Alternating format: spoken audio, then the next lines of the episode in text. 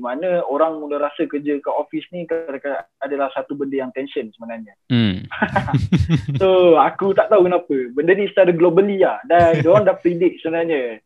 Tapi diorang dah tapi diorang predict sebenarnya lambat lagi which is 2023 ataupun 2025 baru macam gig ekonomi ni tergila-gila lah kan Hmm, hmm, dekat hmm. seluruh dunia. Hmm. Tapi macam yang kita tahu kita kena terima kasih dekat COVID dia Hmm, dah hmm. dia dah cepatkan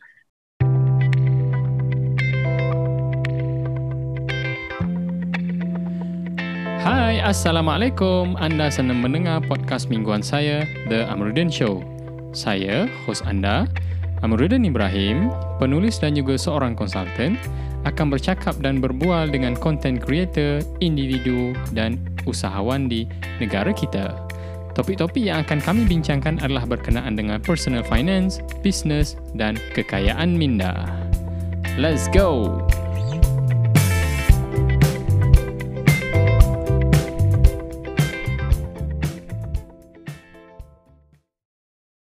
Ya, Assalamualaikum warahmatullahi taala wabarakatuh. Uh, terima kasih kepada siapa yang mendengar kita punya podcast, uh, episod podcast kita pada kali ini. So, uh, tanpa melengahkan masa lagi, saya hari ini bersama saudara uh, Fazli ataupun kalau dalam Twitter ni dikenali sebagai Bro Pali eh.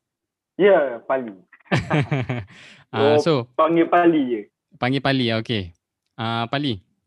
Uh, so basically uh, aku kenal kau uh, daripada Twitter. So bila aku tengok kau punya account and then ada sebenarnya Bro Pali ni uh, untuk siapa yang belum pernah dengar ataupun belum pernah kenal kan. So Bro Pali ni dia ada beberapa track yang dia buat dan track tu macam uh, boom lah macam ramai orang share apa semua. So antara benda yang dia share tu macam bagi saya agak menarik. Uh, dia kalau tak silap saya berkenaan dengan uh, untuk orang yang affected by uh, PKP ni so apa benda dia buat apa benda yang dia boleh apa benda yang dia boleh buat untuk jana income lain antaranya yang Bro Pali share adalah gig ekonomi uh, kalau dekat Malaysia antara inisiatif yang MDEC jalankan adalah melalui Glow Uh, ni pun ada Ya, diceritakan betul. uh, panjang lebar dalam track Bro Pali tu sendirilah. So saya tak nak melengahkan masa. Uh, so Bro Pali, uh, untuk orang yang belum pernah kenal uh, Bro Pali ni dan dia orang first time jumpa Bro Pali. So actually apa benda Bro Pali akan cerita tentang apa benda yang engkau buat? Ha, okay, okay Amir. Terima kasih sebab uh, first kali sebab terima kasih sebab panggil, panggil sebab untuk join podcast ni. So bagi, aku aku besar hati jugalah walau So basically sebenarnya untuk diri aku um, aku start dengan career aku dengan sebagai seorang digital marketer dekat Mak Dispatch which is with Mak Dispatch ni dia adalah company courier. Dia adalah courier company logistik yang dah tiga tahun sebenarnya dalam market. Cuma which is dia orang baru nak upkan semula logistik servis ni uh, servis ni. Dan aku sebagai marketer dekat situ.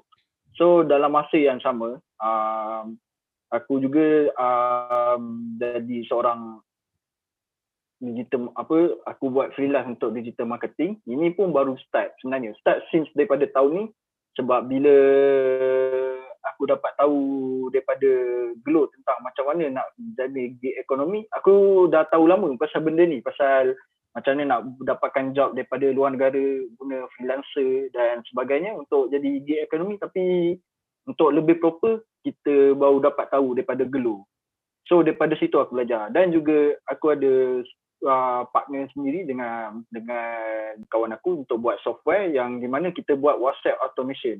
Di mana WhatsApp automation ni adalah fokus dia adalah kepada untuk kita panggil term dia conversation commerce lah. Di mana uh, menggalakkan pembelian di dalam WhatsApp dengan menggunakan teknologi yang ada. Hmm. So nama software tu sekarang ni nama dia adalah WhatsApp Blast. WhatsApp Blast. Tapi kita orang nak rebranding untuk 2021 ni ke nama yang lain sebab dia ada se- sedikit spell apa orang kata skeptical sebab bila orang dengar nama kita orang WhatsApp Blast dia orang ingat WhatsApp blasting. Sebenarnya tak. Kita adalah automation punya solution untuk bisnes sendiri. Okay. Ah. Itu ah itu je.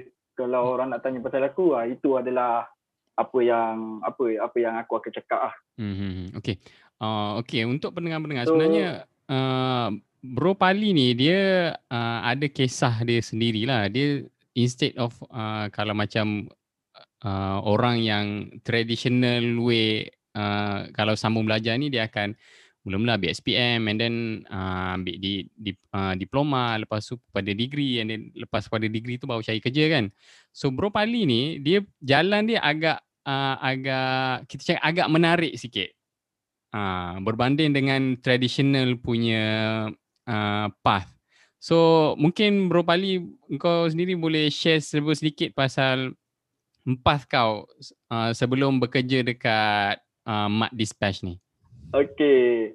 Untuk PAF ni sebenarnya okey. Dulu uh, aku belajar dekat German Malaysian Institute dalam bidang elektronik Electronic Information Technology ataupun kita panggil dia Electronic IT. Bidang elektronik IT ni cuma ada dekat GMI saja sebab bidang ni datang daripada Jerman, direct daripada Jerman. Dibawa ke German Malaysian Institute I see. untuk student Malaysia ah student Malaysia belajar tentang diploma. So apa yang menarik dia tentang elektronik IT adalah dia adalah gabungan dua bidang iaitu coding dan juga IT ataupun kita panggil dia sebagai Internet of Things lah untuk zaman sekarang yang di mana term tu sebenarnya tak sangat terkenal pada waktu zaman aku belajar dulu lah. Instead aku masa tu baru umur 18 tahun eh.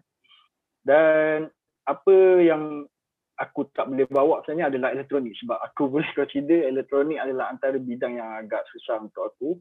Tapi dalam masa yang sama IT adalah bidang yang sangat menarik untuk aku explore. Jadi selepas selepas beberapa apa selepas dalam SEM yang kedua which is waktu tu aku dalam uh, era fasa di mana aku dah tak tahu destinasi aku untuk teruskan belajar ataupun tak. Padahal masa tu parents push aku untuk sama degree dan paling penting dia nak aku sama degree kat Jerman lah. So which is dia orang nak aku perform dalam belajar. Jadi tapi waktu tu aku dah tak ada hati rasanya nak sama belajar. Tapi aku dah nampak jalan aku di mana waktu tu aku dah berminat dengan bidang niaga. Which is sebenarnya berniaga ni daripada sekolah lagi. Tapi aku dah tahu apa benda yang aku nak dalam bidang niaga ni iaitu dalam bidang IT. So dan pada waktu tu aku bertekad dengan, dengan apa yang aku ada, aku bertekad untuk drop out. Iaitu Wow. 4 tahun lepas, 2016 adalah tarikh tepat-tepat Januari memang aku aku drop out diri aku daripada JMI itu sendiri. So selepas tu aku memang kerja sebab kau drop out. So bila kau drop out kau memang susah sikit nak cari kerja unless kau ada kabel lah kan. Ataupun bapak kau memang ada company besar. Jadi apa yang aku buat adalah aku memang dah tak sampai sebulan pun aku menganggur, aku terus pergi aku terus pergi cari kerja. Jadi aku terus pergilah buat kerja. Aku kerja dekat kilang dulu. Lepas tu lepas kerja dekat kilang aku kerja dekat aku kerja dekat Domino's. Lepas kerja dekat Domino's, aku kerja dekat Maybank sebagai customer service. Lepas tu dah lepas ber, lepas tu aku jadi technician pula dekat Tesco.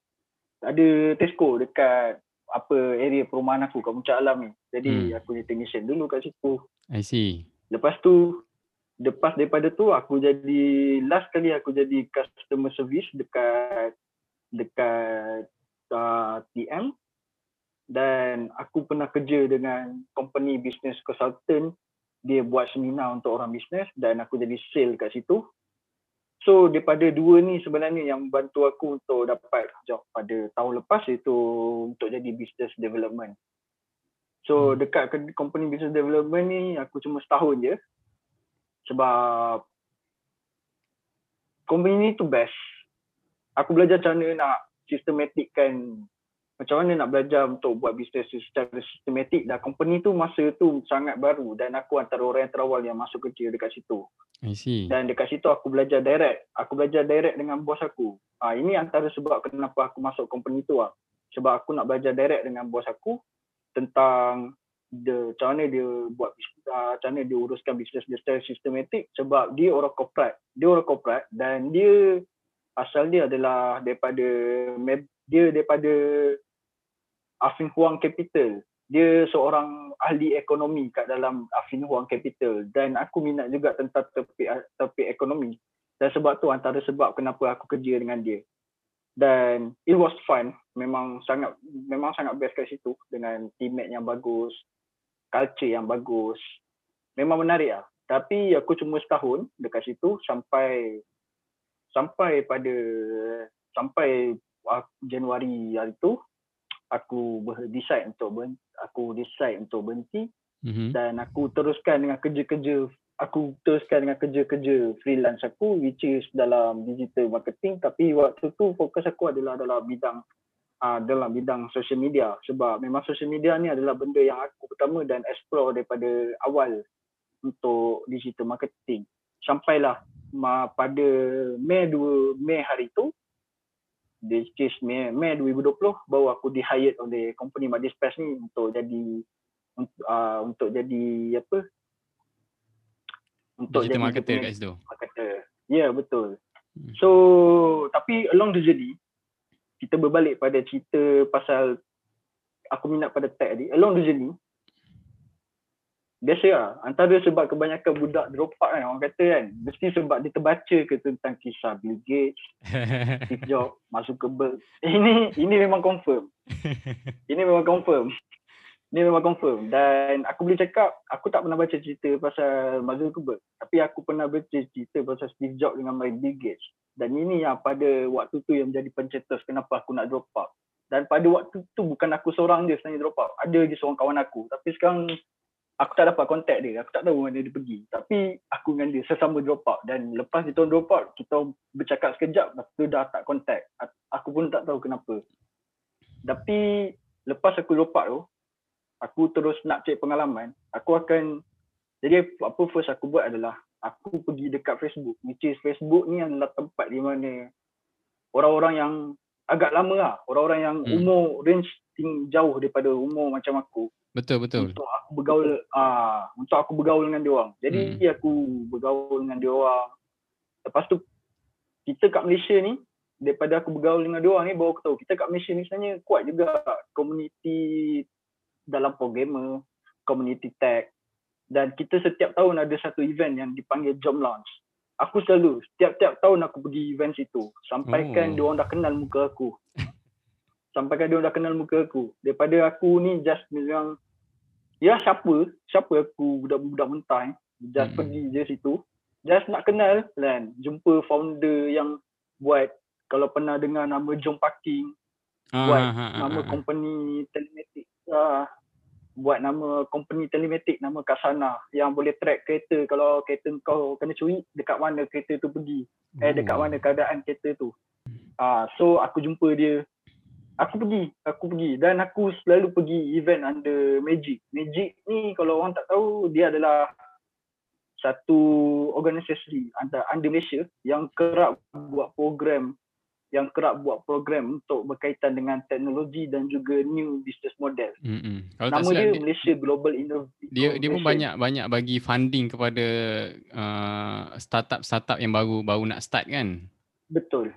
Dia bukan setakat startup, dia dia bukan setakat startup lah sorry. Dia bukan setakat bagi funding tapi dia buat accelerator lah. ataupun kita panggil mm. program macam program intense punya training. Certain period yes intensif punya training untuk macam mana seorang pemula uh, tapi ya yeah, dia banyak sebenarnya dekat Malaysia ni ada teraju ada ada cradle jadi kadang-kadang program luar kan selain daripada magic yang which is yang under government yang kita memang tahu free kan aku akan pergi dekat sana aku akan pergi aku akan act like macam aku pakai corporate pakai kemeja, pakai ni apa semua, just pergi aku nak dengar aku nak dengar apa yang aku boleh dapat kat sana. Hmm. So itu along the way the journey. Kenapa hmm. aku nak aku nak tahu, aku nak tahu pasal teknologi ni. Sampailah sampailah pada tahun ni aku dapat venture untuk aku dapat venture untuk apa bersama untuk buat software WhatsApp automation punya hmm. company tadi hmm. sebagai salah seorang co-founder. Hmm. hmm itu hmm. itu lah itu journey aku yang aku boleh cerita Hmm, sekarang. Menariklah perj- perjalanan kau uh, sebabnya daripada seorang drop out and then uh, boleh dapat pengalaman along the way pergi kerja company ni, pe- pergi kerja company ni and then add up kerja dekat satu company tech which is which is Smart Dispatch and then at the same time kau juga buat macam kau pandai coding dan kau develop satu sistem WhatsApp which is aku rasa macam aku respect gila lah. Sebab currently aku sebenarnya baru baru nak nak berjinak-jinak dengan coding ni baru start belajar HTML and then baru baru start belajar CSS. So um, bila ada orang yang yang orang-orang muda yang berupaya untuk develop dia punya sistem sendiri ataupun dia punya program sendiri aku rasa macam aku respect gila lah sebab bila macam mana eh, at the same time aku rasa macam bila belajar coding ni aku rasa macam dah terlambat Yelah ada orang belajar masa masa sekolah rendah, masa sekolah menengah kan. And then aku masa umur sekarang baru aku nak start belajar. kalau nak cerita pasal kalau nak cerita pasal terlambat, aku fikir balik umur aku 18 tu pun dah kira terlambat. ni. Betul. Ya, kalau cerita terlambat lah. Tapi sebenarnya nak ni nak ceritakan dia sebenarnya tak kisah umur berapa pun tak terlambat sebenarnya untuk belajar benda tu. Hmm. Sebab kita punya industri memang ahead ke arah itu. Nak tak nak kita memang kena coding ni dah macam satu skill yang memang sangat kau kena belajar ataupun kau Hmm. ketinggalan. Hmm. Cuma depends kepada skill programming apa yang kau perlu belajar lah. Hmm. Okay, Ah, kalau macam pe- pendapat kau sendiri uh, Pali, apa language yang sesuai untuk orang yang uh, pro- pro- program yang sesuai untuk orang yang mula-mula nak belajar ni? Language program. Mula-mula nak belajar, eh, sebenarnya kalau mula-mula nak belajar language program yang dia nak belajar, dia tak boleh cakap language apa yang dia nak belajar. Hmm. Dia sebenarnya kena tahu apa yang dia nak buat du- dahulu. I see. Tu konsep dia. Uh-huh. Lepas kau tahu apa benda yang kau nak buat, baru kau tahu baru kau tahu language apa yang kau nak kena belajar. Macam contoh, okay, aku nak buat website macam Airbnb. Hmm. Okay. So dah tahu itu website macam Airbnb. So apa komponen nak buat website? Kau kalau komponen nak buat website, memang confirm kena belajar HTML, Hmm. CSS, CSS, JavaScript. Java, JavaScript. Tapi dia punya apa orang kata dia punya back end framework sahaja yang terdapat pelbagai. Ada PHP ada apa Py- Python pun boleh. Ha. ataupun nak nak buat fully JavaScript pun boleh. Ah so it depends kepada apa benda yang kau nak buat sebenarnya. Macam aku dulu aku belajar pasal nak buat website Betul, aku belajar pasal nak buat website. Tapi sekarang aku lebih ke arah macam mana aku nak buat algoritma dan dan, dan buat data analitik. Sebab itu berkaitan dengan apa yang aku nak kuasai. Jadi Hmm. aku dah tak perlukan, aku dah tak ke arah nak buat website. Aku gunakan Hmm. Python dan seangkatan dengannya, R language dan sebagainya untuk belajar pasal analitik. So, bila orang nak belajar pasal apa orang kata, coding, kau kena tahu apa yang kau nak buat dulu dengan benda tu Hmm, dan jangan biarkan skill kau tu tak terbuat nanti kau akan hilang hmm, tu. Understand, dan faham, tips faham. ni aku dapat dia ah dari tips ni pun aku dapat daripada programmer-programmer lama dulu ah Hmm. yang biasa aku lepak kat FB Hmm, hmm, hmm. Tapi macam uh, HTML dengan CSS tu aku rasa macam basic lah yang orang kena belajar sebab kalau kau tak kau tak belajar benda tu kau tak faham dari segi structure website tu sendiri. ya betul memang basic tu paling basic sangat tu sebenarnya. So currently aku macam uh, HTML tu bagi aku macam tak ada masalah sangat sebab dia tak banyak sangat kan. Tapi part CSS tu bagi aku macam uh, dia ada banyak tapi uh, kalau kita nak fahamkan semua benda boleh tak ada masalah. Tapi bagi aku macam okay fahamkan basic dulu and then whenever kau nak buat benda tu and then baru kau tengok balik okay macam mana nak buat benda ni? Tu aku punya cara lah tak tahulah betul ke tak oh. betul je tak betul je fahamkan dia punya asas dahulu lah kan Hmm, hmm, baru hmm, lah kau nak explore the advance. Tapi Hmm. paling penting sebenarnya paling penting sebenarnya kau kena tahu apa benda yang nak buat lah. Tapi Hmm. kalau sekadar nak belajar kan, nak belajar untuk permulaan, konsep yang kau apply tu betul dah. Hmm. hmm, hmm, hmm. Okay. Sebab itu cara aku mula-mula dulu. Uh, sebab aku tak tahu nak buat apa. Sekarang ni bila aku belajar pasal HTML dengan CSS aku aku rasa macam aku lebih menghargai bila tengok suatu website tu aku oh okey. Bila website tu susah, bila website tu rasa macam wow gila oh ni dia punya CSS dengan HTML ni memang memang memang coding tu berbaris-baris lah orang cakap kan. Ya. Yeah. Memang susah pun tapi itulah orang tak faham kan. Mhm. Biasa baca juga, baca lah yang orang-orang mengeluh ke apa. Hmm, hmm, hmm, hmm. Okay Lee. So uh, kita Okay. terus kepada kita punya topik seterusnya adalah okay Lee, kalau macam tengok uh, kau banyak share pasal uh, gig ekonomi, macam mana orang boleh start making money online and then aku rasa uh, ni antara pepatah yang aku pernah pernah jumpa dalam dalam internet de- dekat Twitter. Bila kau dah start merasa sendiri macam mana kau boleh buat duit secara online, kau sebenarnya dah Okay. kau boleh ubah kau punya pemikiran. Maksudnya kau dah tak perlu kau tak kau dah tak perlu attach kepada tempat kerja, kau dah tak perlu attach kepada masa sebab bila kau dah boleh buat online actually benda tu uh, kau boleh buat duit dekat mana-mana sebab online kan kan. So soalan dia adalah uh, untuk bagaimana orang yang macam dia tak pernah uh, start dengan buat duit secara online atau di gig ekonomi ni macam mana dia orang ni boleh boleh boleh mulakan langkah pertama dia orang. Okay, so kalau cerita pasal nak langkah pertama eh, se, tapi untuk pemahaman yang betul sebenarnya gig ekonomi ni adalah term yang kita panggil sebagai freelance sebenarnya. Dia adalah term freelance yang di mana gig ekonomi punya konsep adalah freelance yang kau tak perlu attach macam kau cakap tadi tak perlu attach dengan company tapi dia boleh kerja dengan beberapa company ataupun dengan beberapa klien dalam satu masa Hmm. dan get a good job dan dalam masa yang sama dia boleh kerja di mana-mana which is konsep ni sebenarnya telah dikaji pada tahun 2015 di mana orang mula rasa kerja kat office ni adalah satu benda yang tension sebenarnya. Hmm. So aku tak tahu kenapa. Benda ni secara globally lah dan diorang dah predict sebenarnya. Tapi diorang dah tapi diorang predict sebenarnya lambat lagi which is 2023 ataupun 2025 baru macam gig ekonomi ni tergila-gila lah kan Hmm. dekat seluruh dunia. Hmm. Tapi macam yang kita tahu, kita kena terima kasih dekat COVID, dia Hmm, dah hmm. dia dah cepatkan dia dah cepatkan benda tu jadi Betul, tahun ni betul. juga semua benda jadi. Betul. Kalau macam sebelum ni orang tak pernah expect yang oh sebenarnya boleh je buat meeting secara online. Ya, betul. Instead sebenarnya lagi produktif di my experience lah. Sebenarnya kerja dekat rumah ataupun kerja dekat ah, kerja dekat rumah dia lagi produktif. Cuma bila seorang yang baru-baru, yang baru-baru nak mula kan, dia akan ada satu sifat di mana dia dah mula, dia dah mula orang panggil ni, burn out. Dalam Hmm. masa tiga bulan pertama, dia akan start burn out dulu. dulu. Tapi kau, kau kena konsisten lah. Kau akan rasa burn out tu sampai kau dah tak larat nak buat kerja. Kadang-kadang waktu kerja kau nak tidur kan.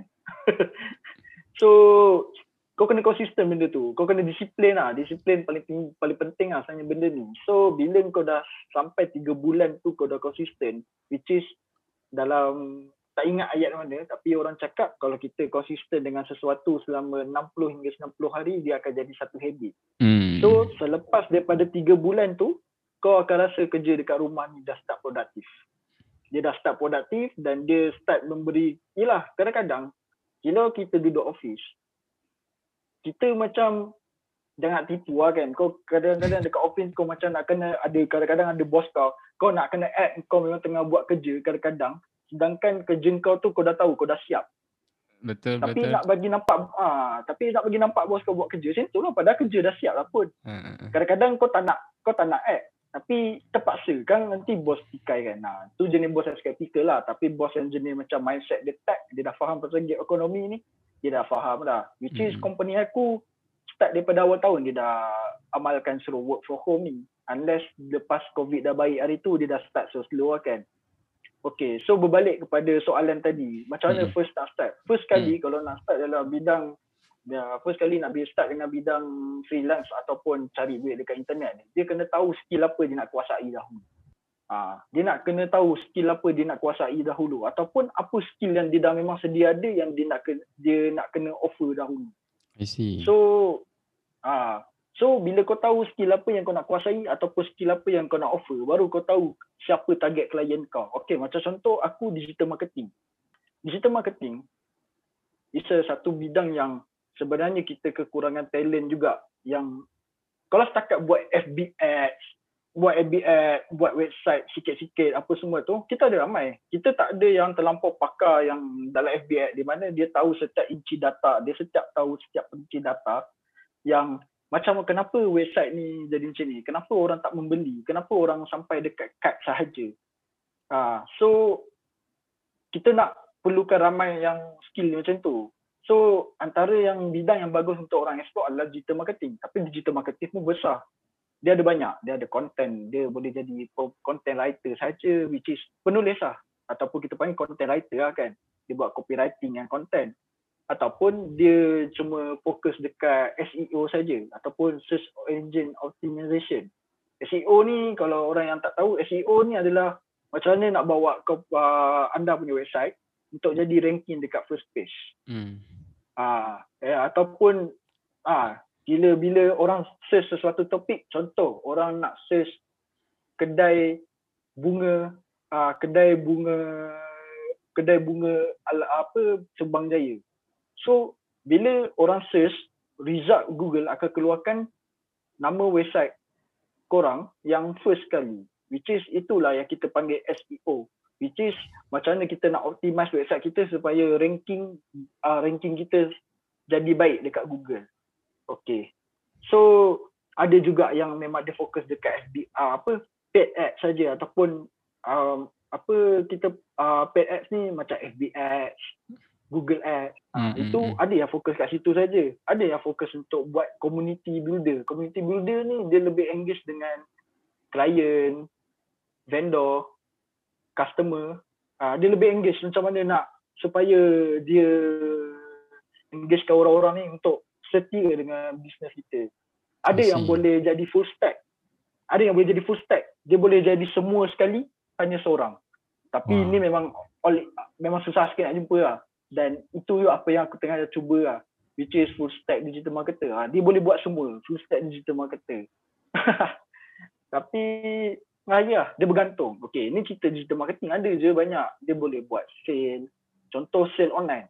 Even customer service online pun ada pernah dengar tak pada tahun lepas ataupun 2018 yang Domino's dia hire customer service orang tu cuma duduk rumah sahaja dia bagi headphone lepas tu connect dengan software dia orang untuk dia orang jadi customer service kepada Domino's. Wow. pernah dengar benda ni? Benda tak pernah dengar ni ni first time ah, first time aku dengar.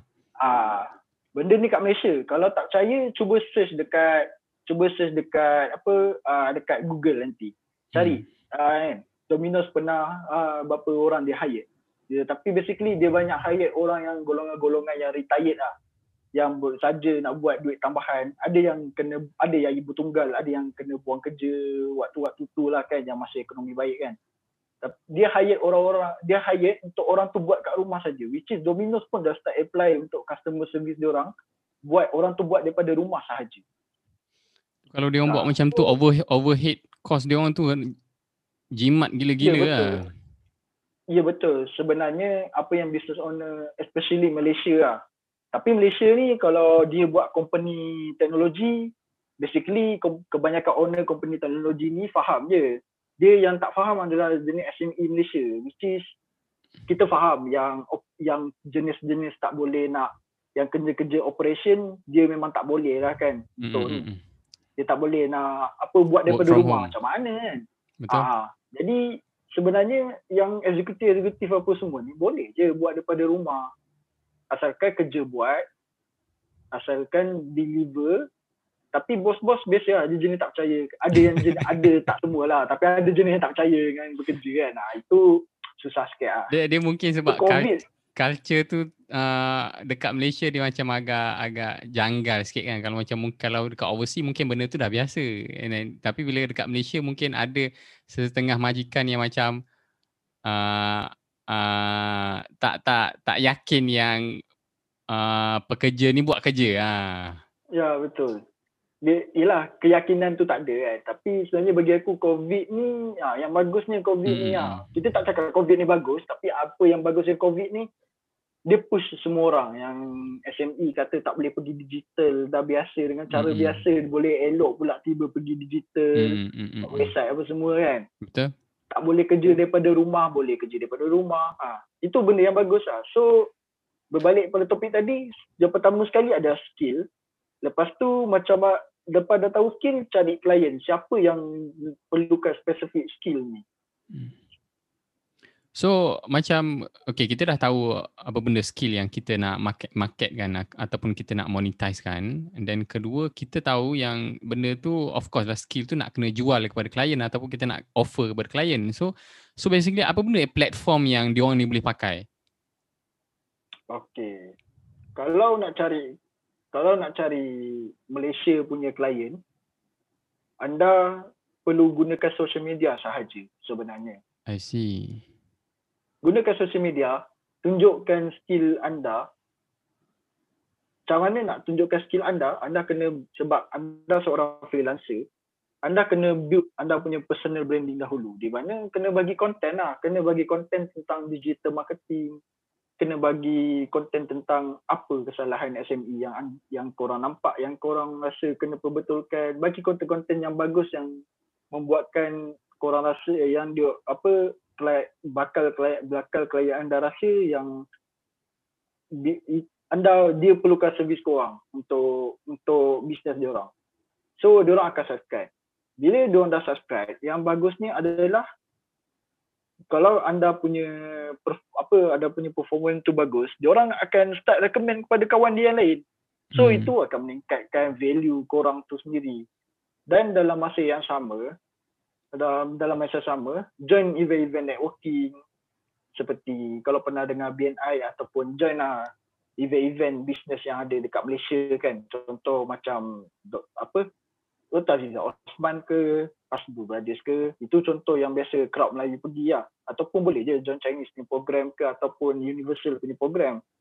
Ataupun bila korang buat personal branding dan kom, buat komen dan sebagai apa buat personal branding tu dan bagi konten sebagainya jangan pula kau sombong tak komen-komen dekat bagi klien kau. So mm. komen je lah kan. Mm.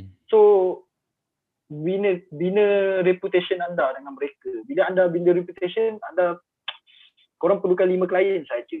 So bila dah cukup lima klien dia nak pergi lebih tu dah dah okey dah. Tapi biasanya orang yang dapat lima klien ni dia tak nak lebih Hmm, hmm, hmm, okay, itu itu apa pandangan aku lah macam mana nak dapatkan klien dengan spesifik skill hmm. yang korang ada. Tapi it depends. Kalau klien korang corporate, aku suggest pergi LinkedIn. Ha, attach dengan orang dekat sana. Hmm. Kalau klien anda SME, pergi dekat ni. Pergi dekat Facebook dan Twitter ataupun Instagram. Hmm. Okay, so, yang tu kalau kalau, kalau klien kalau kita nak cari klien uh, ataupun customer dalam Malaysia. Boleh tak okay. kita Low. pakai ha? gig ekonomi ni untuk cari klien outside Malaysia? Yalah bila cari outside Malaysia mungkin dapat klien US boleh dia orang bayar dalam USD kan. ha, boleh. Memang boleh. Ada ada platform sebenarnya. Ada banyak platform tapi platform yang famous ada dua ni yang sangat famous lah iaitu nama dia Fever eh Tiga sorry dia nama satu Fever freelancer.com mm-hmm. dengan upwork.com. Tiga-tiga platform ni sangat tiga-tiga platform ni sangat famous di mana korang nak jual skill korang dekat klien dekat dekat dalam tu dan dia orang sangat sangat mencari orang-orang yang pakar yang boleh tolong solve masalah dia orang. Sebab okey, kena tahu sebab apa dia orang sebab apa dia orang tak pergi ke platform ni kalau dia orang walaupun dia ada apa local talent kan. Hmm. Sebab bila dia orang masuk dalam platform tu, dia orang bayar murah sebenarnya lebih murah berbanding daripada rate yang dia bagi dekat local, local. talent dia orang. Oh, I yes. see. Itu itu fakta. Tapi itu satu advantage untuk orang Malaysia macam kita. Which is dia orang bayar contoh sepatutnya dia kena bayar talent tu 2000 USD dekat negara dia orang. Hmm. Tapi dia orang nak kurangkan kos, dia orang cuma ada 1000 USD je untuk bayar kan. Hmm. So dia cari talent luar yang sanggup terima duit tu. Hmm. Kalau orang Malaysia dapat 1000 USD, dia dah rasa besar kot. 1000 USD kali dengan 4.13 sekarang. Ha. 4130. Tu kira dah macam besar tu. kebanyakan se- sebulan punya gaji lah.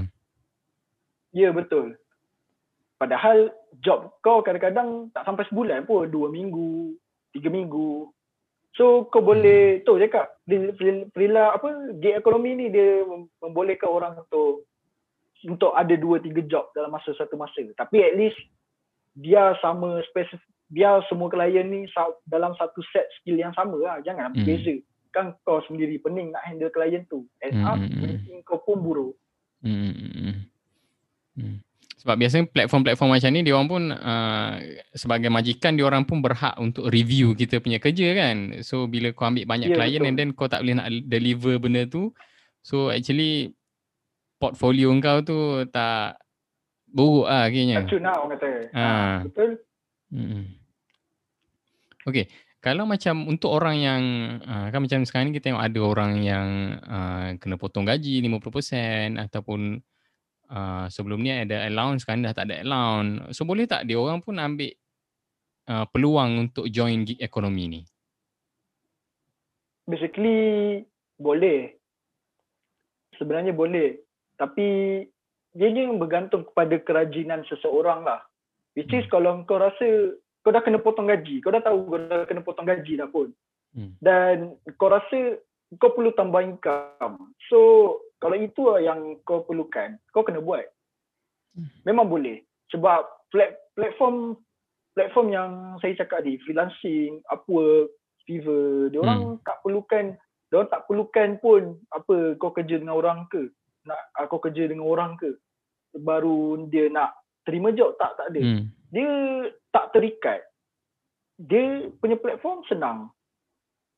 Apa? Macam kita buat bisnes sendiri lah. Hmm. Sebenarnya freelancing ni macam kita buat bisnes sendiri. So dia nak tahu apa yang kita boleh solve masalah dia orang je. Dia orang tak nak tahu pun siapa uh, apa dia orang tak nak tahu pun kau buat apa kat belakang ke apa. Unless bila masalah kau dah selesai, dia orang dia orang bayar kau kau dapat pay, uh, kau dapat payment. Dah settle. Dan bagi aku untuk orang-orang yang kena potong gaji ni apa semua, kalau skill dia orang tu related dengan ataupun yang lebih sedih sekarang kita tengok yang kena buang kerja kan. Hmm. Aku sarankan untuk semua aku harus sarankan untuk diorang buat uh, freelancing ni. Dan kalau diorang rasa diorang tak ada skill dah diorang kena start cari skill di platform-platform online yang ada kan? Even ada je yang percuma dekat dalam online ni. Tapi tapi yang penting adalah cari skill yang anda rasa anda boleh buat duit dengannya dan masuk ke platform online ni dan advertisekan skill anda ke seluruh selain daripada Malaysia which is walaupun kita punya ekonomi dunia sekarang tak berapa baik tapi sebab dunia kan so sentiasa ada company yang sentiasa perform dan mencari talent so grab peluang Betul. itu untuk diri anda macam Hmm. itulah apa yang saya boleh cakap Hmm. Macam aku pun sebenarnya ada ada juga account freelancer freelancer.com freelan- freelancer.com ni and then bila tengok dekat dalam tu dia sebenarnya banyak gila tau kerja-kerja yang uh, kita rasa macam eh benda ni ada ke orang nak tapi sebenarnya ada antara contoh yang aku pernah pernah dengar adalah macam virtual assistant Uh, biasanya kalau macam kita dengar betul. uh, assistant ni macam duduk dekat office apa semua kan. No, tapi this one is virtual. Walaupun kau duduk dekat uh, lain negara, kau boleh buat benda tu. Itu satu. And then kedua Ya, yang betul. aku tengok adalah macam banyak juga orang-orang ambil job berkenaan dengan translation, copywriting. Um, copywriting tu mungkin macam susah Ya. sikit lah. Tapi macam translation kan. Bagi aku macam job-job macam, macam tu untuk orang yang uh, dalam golongan yang uh, ter, betul-betul terkesan dengan COVID-19 ni. Aku rasa uh, dia orang boleh boleh boleh boleh cuba uh, ambil job-job macam tu. Ya, yeah, betul. Kalau kau ada skill, contohnya, okay, dia kadang-kadang, dia nak kau translatekan, okay, dia daripada Japan, dia nak kau translatekan dalam English. Hmm. Kau ada specific skill tu, dia bayar kot. Apa salahnya, buat je lah. Even aku ada, sebab aku under program Glow juga kan. Hmm. Uh, dia, dia bawa MDEC Malaysia. Ada seorang ni, dia cuma fokus untuk translation daripada bahasa Inggeris ke bahasa Korean, bahasa Japan Hmm. dan Chinese tak silap aku. He made, uh, she, bukan he, bukan he eh, she. She made around berapa lah. Tapi seven figures lah. Aku tak ingat berapa. Oh. Tapi seven figures. Dengan hanya, dengan hanya kerja translation saja. Dan dia adalah success story di dalam MDEX sekarang. Hmm. One of success story dalam MDEX lah. Yang menjadi menjadikan dia uh, ni. Sebab dia mampu buat banyak tu. Bayangkan. Dan waktu tu dia bekerja tau dulu. Ataupun Ui. dia student tak pasti. Tapi dia bekerja dan dia buat benda tu. Kan? Dia dapat bad money dan sekarang dia ada agensi dia sendiri. Company dia sendiri lah. Hmm. So, uh, tapi gig ekonomi ni, ah ya, cara kita nak build portfolio dalam bidang yang baru ataupun specific skill kan. Sebab sekarang ni tak possible pun sebenarnya kau dapat permanent job dekat company dekat US, kau Hmm. dapat permanent job kau duduk kat Malaysia. Tak possible apa tak possible pun sekarang. Betul. Asalkan tools sebab tools dah berlambak. Dah berlambak sekarang tools. Even Zoom kan, Zoom untuk kau buat meeting. Teams, Teams untuk kau bercakap dan sebagainya. Banyak Hmm. sangat tu dan membolehkan benda ni sebenarnya. Betul betul betul.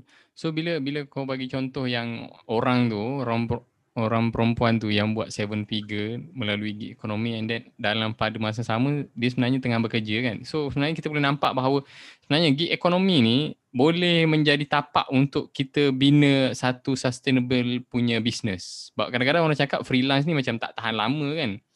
Tapi bila kau duduk dalam uh, kau buat gig ekonomi dan kau deliver apa benda yang klien expect so end up macam bila klien tu puas hati so whenever ada projek lain dia klien tu akan cari kau Ya betul. Ah, so end up dia akan jadi bila bila lama-lama bila kau dah build satu customer base yang agak besar, dia dah, dia boleh jadi very sustainable punya business. So kau boleh quit job Betul. dekat dekat haki kerja hakiki kau ni and then macam kau cakap tadi dia buat dia punya own agency kan.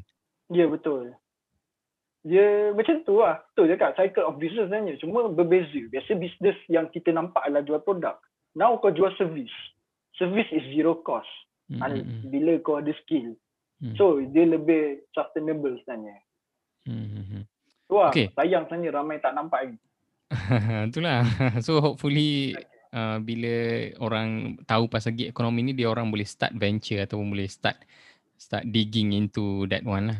Okay. Okay, seterusnya adalah okay, macam mana kita tengok SME sekarang ni boleh menggunakan digital marketer untuk enhance ataupun improve dia punya business. Digital marketer. Okay. Tapi untuk di SME ya. SME sekarang ni bagi aku okay kita kalau cerita back to 2017 2018 lah paling last Hmm. 2017 2018 dia orang tak rasa pun menggunakan digital marketing ni sangat perlu. Hmm. Tapi biasalah kita perlu ada satu push factor baru orang nak berubah. Maka sekali lagi saya cakap COVID-19 ni telah merubah kebanyakan pe- persepsi SME untuk baru untuk berjinak dengan sibuk dengan digital marketing dan sebagainya. Tapi certain business owner dia tak faham digital marketing punya kerja adalah ada kadang-kadang skop sesuatu skop tu perlu dilakukan oleh orang yang berlainan tapi dia letakkan pada satu orang yang sama dan dibayar gaji dengan rendah itu tak patutlah Hmm. sebenarnya sebab skop tu sangatlah susah kan Hmm. tapi untuk men-enhance digital marketing sebenarnya dia perlukan seorang marketer yang bagus dan dia juga perlu perlu tim kreatif yang bagus untuk enhance dia punya business tu. Tapi saya faham sebab dia akan melibatkan kos yang tinggi sebab kebanyakan owner produk kat Malaysia ah, apa produk, bukan produk maksudnya saya kata uh, owner SME business kat Malaysia ada yang margin cost dia tak tinggi kan. Hmm. hmm. Jadi apa yang mereka boleh buat adalah diorang takut lebih baik diorang diorang pas sahaja job tu kepada apa orang kata agensi digital agency yang ada dekat Malaysia. Hmm. So sebenarnya dengan outsource job-job digital marketing dan kreatif ni dekat digital agency kat Malaysia.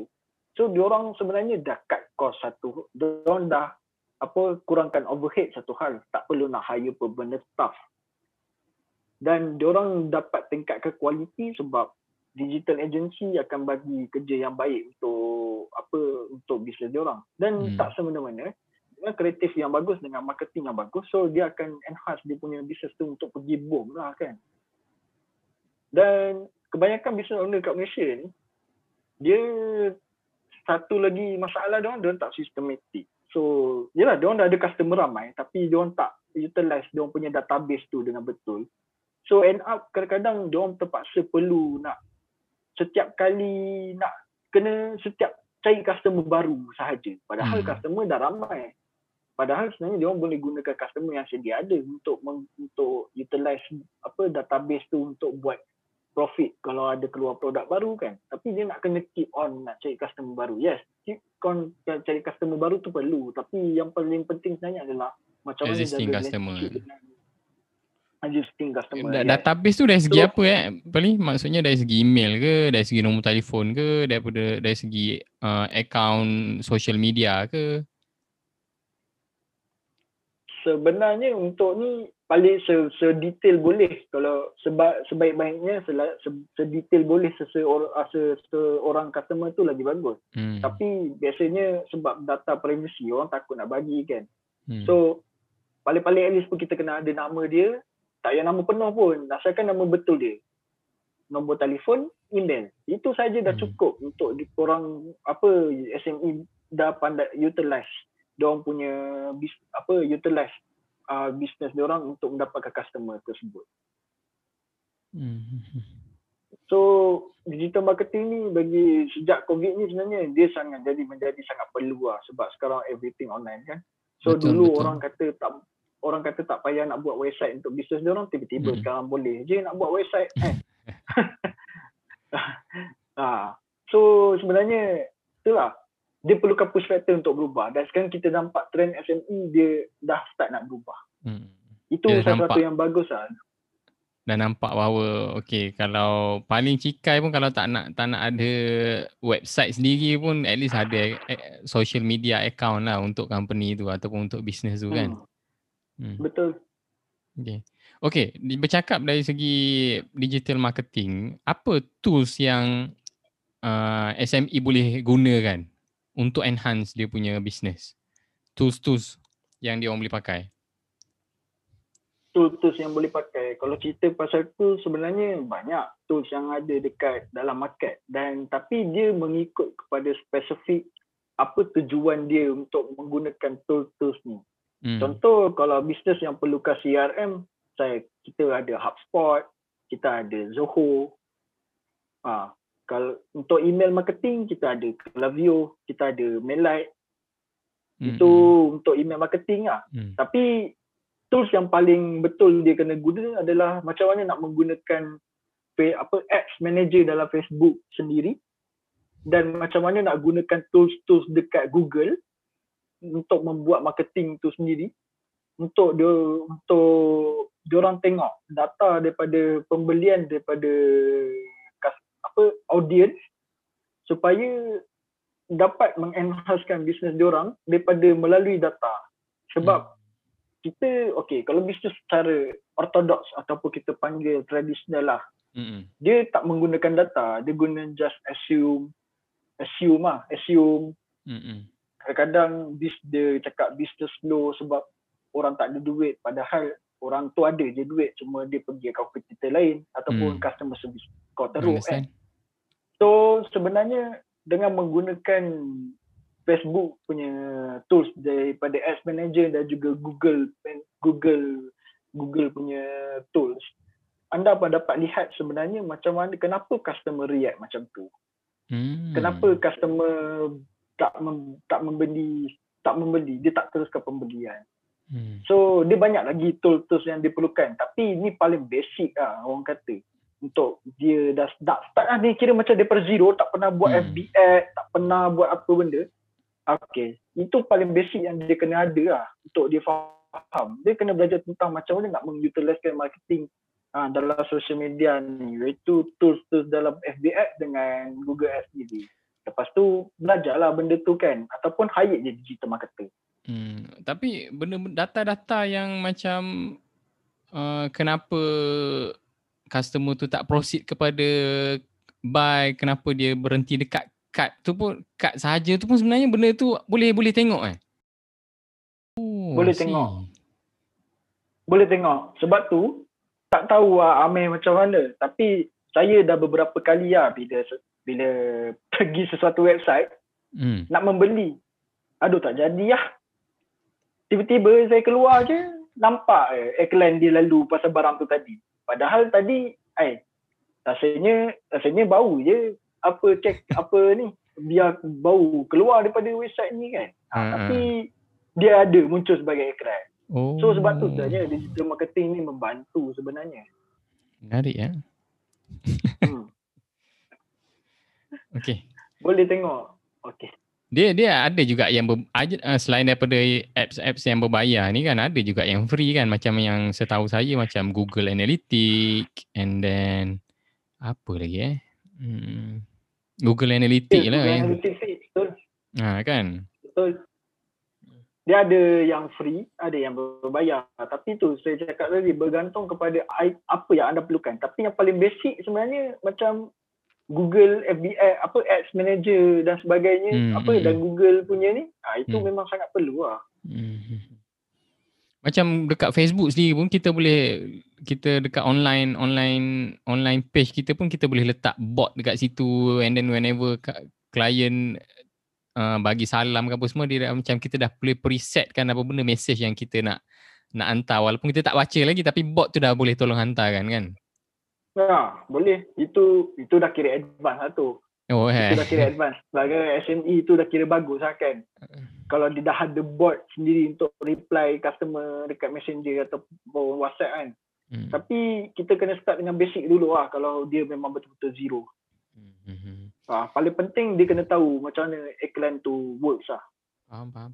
So sebenarnya SME perlu juga hire ataupun timba ilmu pasal digital marketing ni kan. Dia tak boleh macam macam Pali cakap tadi lah, assume, assume, assume. Dia perlu kepada technical orang yang at least ada knowledge pasal digital marketing ni macam mana. Ya, betul. Okay. Sebab es, macam saya baca, assume tu membunuh. Ah. Itu lah. Okay, Meh. Okay. So, uh, okay, baru-baru ni kau ada tweet pasal uh, satu thread TV Korea ni pasal stand, sandbox kan. Aku sebenarnya pun tengah uh, memang memang every week memang layan lah sebab dia dia keluar seminggu dia keluar dia keluar dua kali kan hari Ahad dengan hari Senin kan. So memang aku akan layan. so uh, kalau kalau yang belum pernah tengok ataupun belum belum pernah dengar pasal sandbox ni boleh tengok boleh search dekat Netflix so tengok uh, cerita ni. So, nama movie ni bukan sandbox bro. Nama dia eh, start, uh, start sorry, up. sorry. Startup. Ya Allah. Sorry, sorry, sorry. startup, startup. So boleh search dekat Netflix. Uh, so kalau macam kita tengok eh. Uh, model startup model sandbox yang ditunjukkan dalam cerita startup tu macam bagi aku macam menarik lah kan macam mana um, okay bis uh, apa orang-orang yang baru nak buat bisnes dia tak perlu terjun 100% ke dalam ke maksudnya tak perlu sacrifice all everything apa semua tapi uh, dia boleh test dia punya idea test dia punya produk apa semua test dia punya marketing dalam uh, sandbox tu sendiri. So kalau dekat Malaysia ada tak model yang kita ataupun orang-orang bisnes orang-orang yang baru nak baru nak buat bisnes ni boleh boleh boleh gunakan. Boleh gunakan. Okay, kalau tapi saya faham lah apa yang sandbox yang Amir cakapkan which is sandbox yang sama dalam drama startup tu sendiri lah. Ha, ha, ha. Which is sebenarnya untuk owner business yang bukan non bukan teknologi saya tak pasti sama ada wujud tak benda tu. Even yang saya tahu dia ada pelbagai dana untuk orang yang nak start bisnes lah hmm. daripada grant-grant kerajaan sendiri. Tetapi kalau kita berbalik kepada konsep sandbox ataupun which is dalam drama tu sendiri adalah startup iaitu melibatkan company yang berunsur ke teknologi. Betul. Dekat Malaysia kita memang kita memang ada kita memang ada benda tu. Which is untuk teraju dia akan bagi grant untuk untuk kita ya nak menghasilkan sesuatu yang inovatif. Hmm. Untuk untuk Cradle dia akan ada satu program accelerator mereka nama dia CT350 yang yang invest yang invest kepada company-company uh, startup ni. Hmm. Dan kita ada juga under Magic. Dulu kita dulu Magic ada program nama dia Road to Harvard. Road to Harvard ke apa? Ah, sorry saya minta maaf saya lupa. Hmm. Eh, Road, Road to Stanford. Sorry bukan Harvard. Ah, bukan Harvard. Road to Stanford which is Hmm. macam mana nak menggunakan business model startup untuk company-company yang ada pemula dekat Malaysia. Tapi macam dalam konsep sandbox yang ada dekat dalam yang ada dekat dalam apa dekat ada dalam movie Korea tu Hmm. which is dia terus apa yang tunjukkan jalan kan. Tapi untuk untuk Malaysia kita punya konsep agak berlainan di mana sebenarnya Malaysia lebih kepada invest uh, Malaysia lebih kepada bukan untuk pemula sebenarnya. Dia lebih kepada dia dah mulakan tapi dah ada sedikit traction ataupun kita panggil sebagai revenue lah. Dia dah apa solusi yang kau bentangkan tu ter- terlampau inovatif dan ada potensi untuk pergi jauh dan tak susah nak dikopi oleh orang lain. Itu baru betul Malaysia punya, itu baru betul orang akan start invest. Masalah Hmm. dekat Malaysia ni, bila melibatkan investment daripada pihak kerajaan, diorang since 2016, since 2016 tu saya tak banyak cakap, tapi since 2017 bila saya start join program-program under direct government, diorang punya, macam kita tengok sekarang, gebang pasal 5G, artificial intelligence itu, Hmm. artificial intelligence ini, machine Hmm. learning dan sebagainya. Tapi bila anak-anak tempatan tu di membuat sesuatu teknologi tu dia tak dia tak support pun itu dia still skeptical dengan Malaysia punya Malaysia punya talent ni tak bagus tapi padahal Hmm. Malaysia terlampau ramai sangat talent yang bagus tapi tak mempunyai peluang seperti mana dalam sandbox tadi tu lah. Hmm. So sebenarnya campur tangan daripada orang-orang yang dah terlampau selesa daripada corporate dia nak menjadi seorang mentor dalam startup kecuali dia memang memahami macam mana startup punya company tu ber, ber, berfungsi Hmm. itu sangat bagus lah Hmm. tapi kalau dia tak memahami dan dia akan memberi skeptikal dan sebab tu tujuan dia ada magic ni sendiri magic ni sendiri yang memberi tempat di mana macam mana company-company startup dekat Malaysia untuk untuk dapatkan guidance untuk dapatkan funding sebab tu Mhm. dia orang aktif membuat membuat membuat apa orang kata membuat program Inisiatif. Walaupun ah ya inisiatif dia orang kom, kom, tentang covid ni pun dia orang membuat program untuk men, menaik untuk tunjukkan pasal career in future apa startup punya company punya inisiatif dan sebagainya. Sebab kalau nak iba- dan sebab tapi under KJ ni apa yang saya, saya tertarik adalah sebab kita baru tubuhkan National Technology Innovation NTIS Sandbox. Ya National Technology Innovation Sandbox di mana ada kita punya negara sendiri iaitu sandbox negara sendiri negara kita sendiri yang memfokuskan kepada teknologi-teknologi yang uh, yang lebih ke arah yang berat ah. Contohnya dalam bidang drone, dalam Hmm. bidang apa uh, kesihatan, dalam bidang adalah sebagainya. Boleh tengok dalam website dia orang ntis.com.my dan dia dan konsep sandbox ni saya tak pasti sama ada sama dengan- sama atau tak dekat sandbox yang kita tengok dalam K-drama tu lah. Tapi apa yang mem- membuatkan kebanyakan company dekat Malaysia ni tak maju sebab skeptikal beberapa orang yang terlampau rely macam dengan produk luar tetapi dia tak tahu kebolehan orang dalam Malaysia. Dan dan daripada Malaysia pun daripada ada segi dia lah politik politik dia kan. Mm-mm. sebab benda-benda sini memang kena ada juga memang ada juga daripada dia so sebenarnya tak sepatutnya benda-benda startup macam ni yang membolehkan kebolehan-kebolehan anak muda ataupun kebolehan-kebolehan orang-orang inovatif untuk untuk memberi cipta memberi cipta kepada apa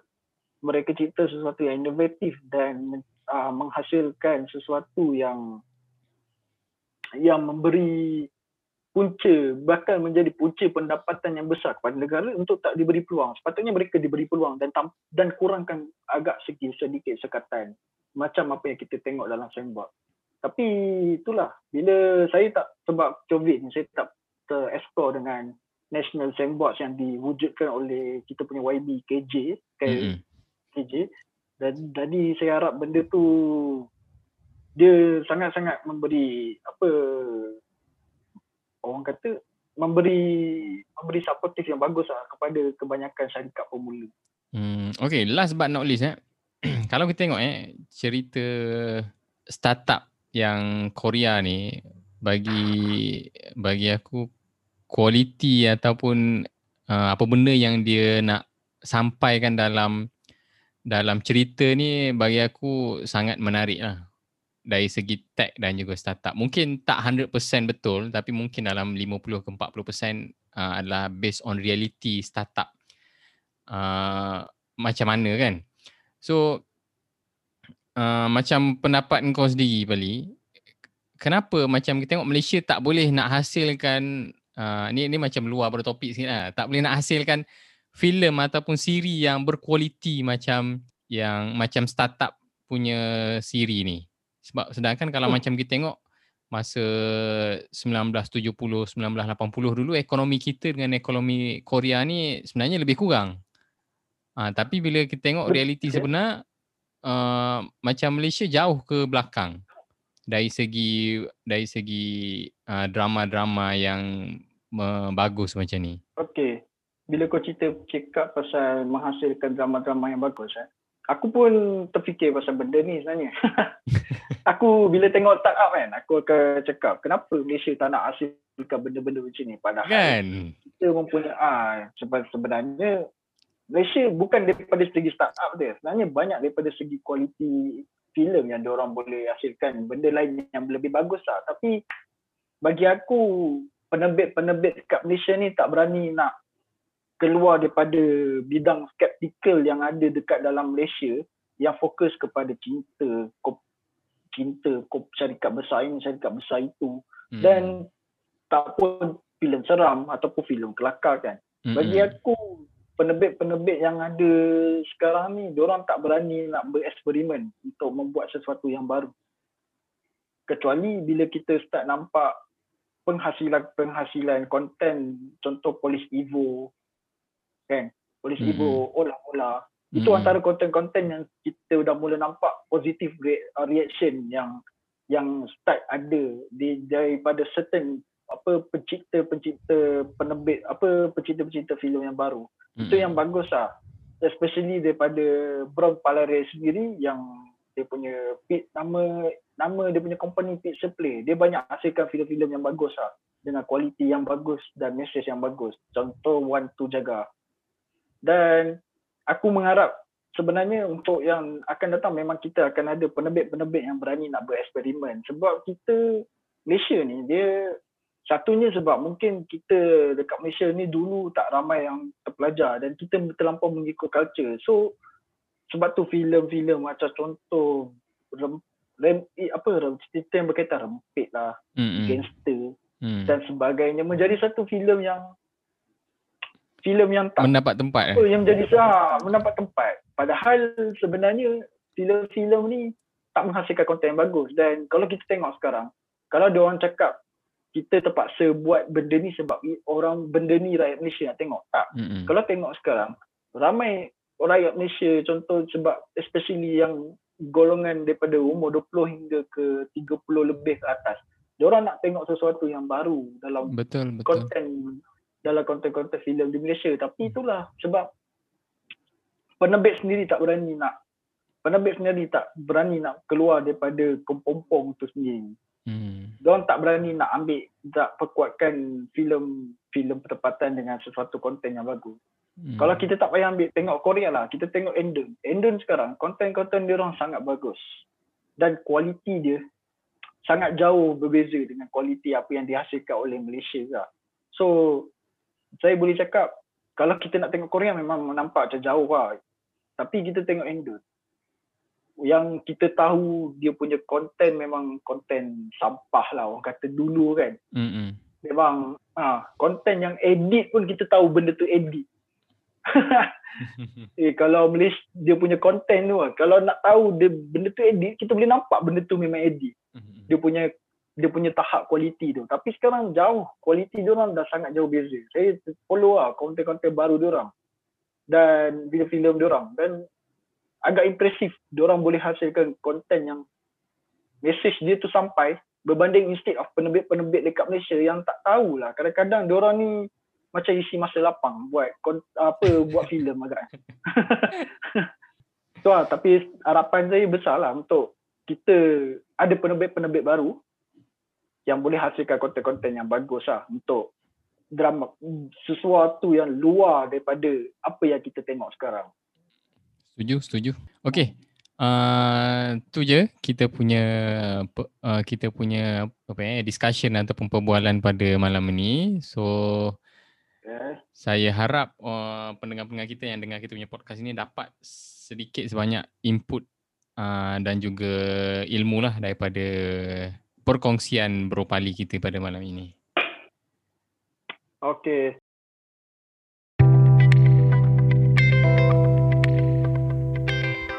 Hey semua, thank you for listening. Kalau anda suka mendengarnya, jangan lupa untuk follow dan subscribe podcast kami.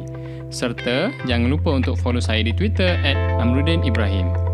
Bye!